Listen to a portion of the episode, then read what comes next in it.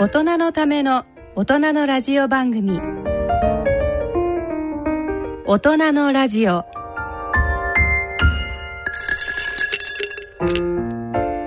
ご機嫌いかがでしょうか？東京肝臓友の会の米沢敦子です、えー毎月2週目のこの時間は肝臓に焦点を当ててお送りします。今回は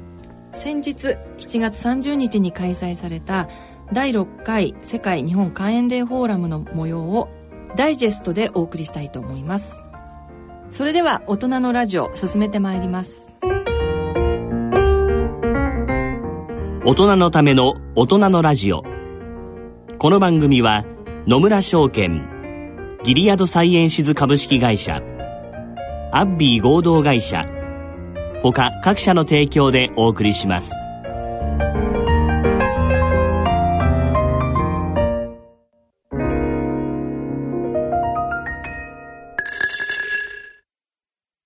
村。第二の人生に必要なのはお金だけじゃないから。ゆったりとした旅を楽しみたい。健康はもちろん若々しさもまだまだ保ちたい。住まいをもっと快適にしたり相続のこととかもしもの時のことも考えておきたい。セカンドライフのために知りたいことってたくさんありますよね。あなたのハッピーなセカンドライフのために。野村証券の本支店では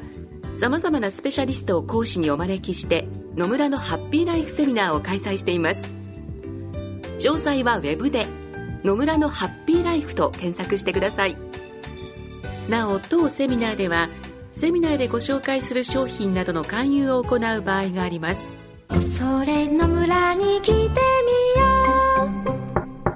C 型肝炎のない明日へ。はい新しい明日事務局です。あの私の家族が C 型肝炎なんですけど新しい治療法があるって聞いて。はい最短12週間飲み薬のみで治癒を目指せる治療法もあります。本当ですか？その治療はどこで？お近くの専門医療機関をご案内いたします。新しい明日事務局では C 型肝炎に詳しい医師のいる専門医療機関をご案内します。フリーダイヤル0120-01-1134または「なおそう C 型肝炎」で検索。ギリアド。野村。第二の人生に必要なのはお金だけじゃないから。ゆったりとした旅を楽しみたい。健康はもちろん若々しさもまだまだ保ちたい住まいをもっと快適にしたり相続のこととかもしもの時のことも考えておきたい。セカンドライフのために知りたいことってたくさんありますよね。あなたのハッピーなセカンドライフのために。野村証券の本支店ではさまざまなスペシャリストを講師にお招きして野村のハッピーライフセミナーを開催しています。詳細はウェブで「野村のハッピーライフ」と検索してください。なお当セミナーではセミナーでご紹介する商品などの勧誘を行う場合があります。それの村に来てみよう。C 型肝炎のない明日へ。はい新しい明日事務局です。あの私の家族が C 型肝炎なんですけど新しい治療法があるって聞いてはい。最短12週間飲み薬のみで治癒を目指せる治療法もあります。本当ですか？その治療はどこで？お近くの専門医療機関をご案内いたします。新しい明日事務局では C 型肝炎に詳しい医師のいる専門医療機関をご案内します。フリーダイヤル0120-01-1134または「なおそう C 型肝炎」で検索。ギリアド大人のための大人のラジオ。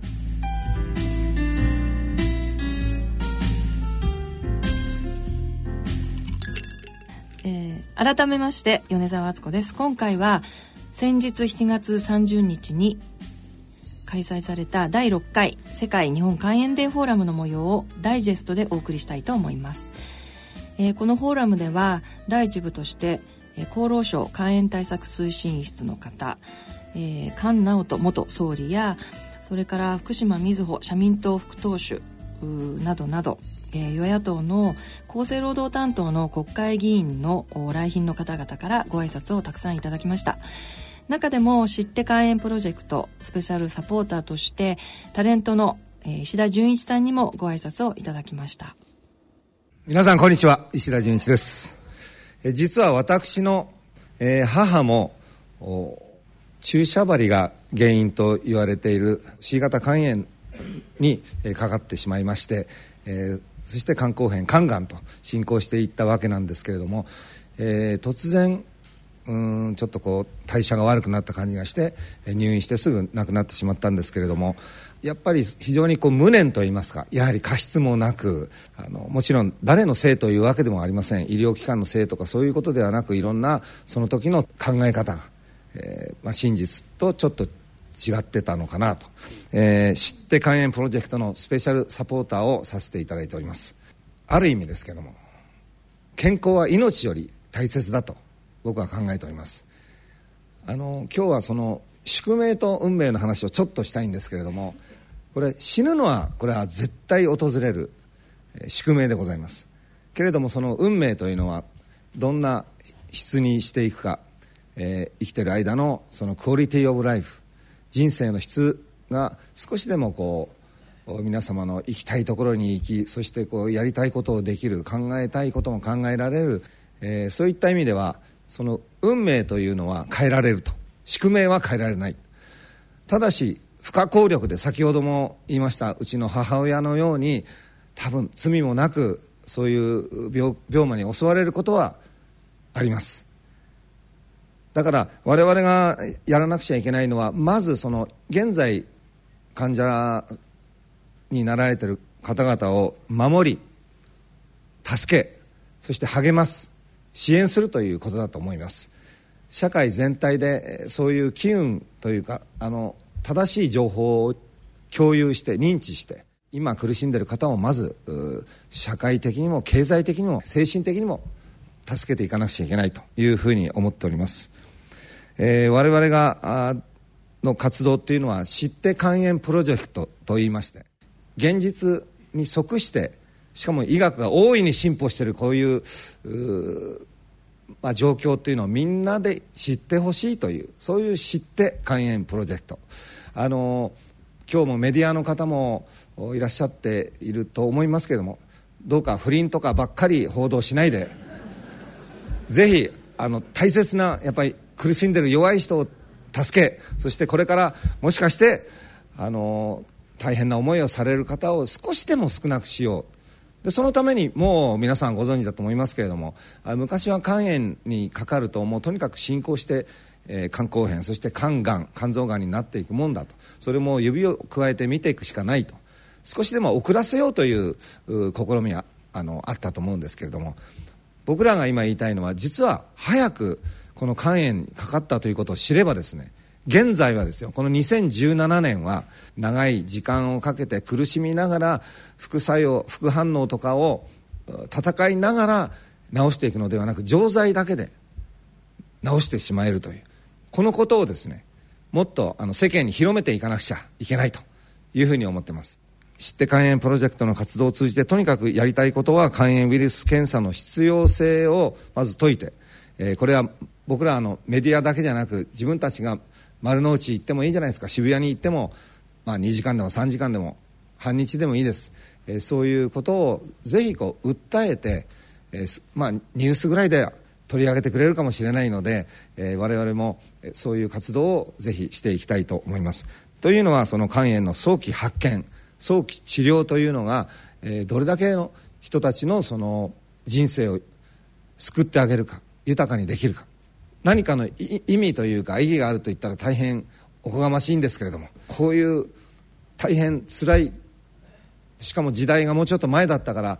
その時は治らなかったかもしれないけれども今は治るんですと。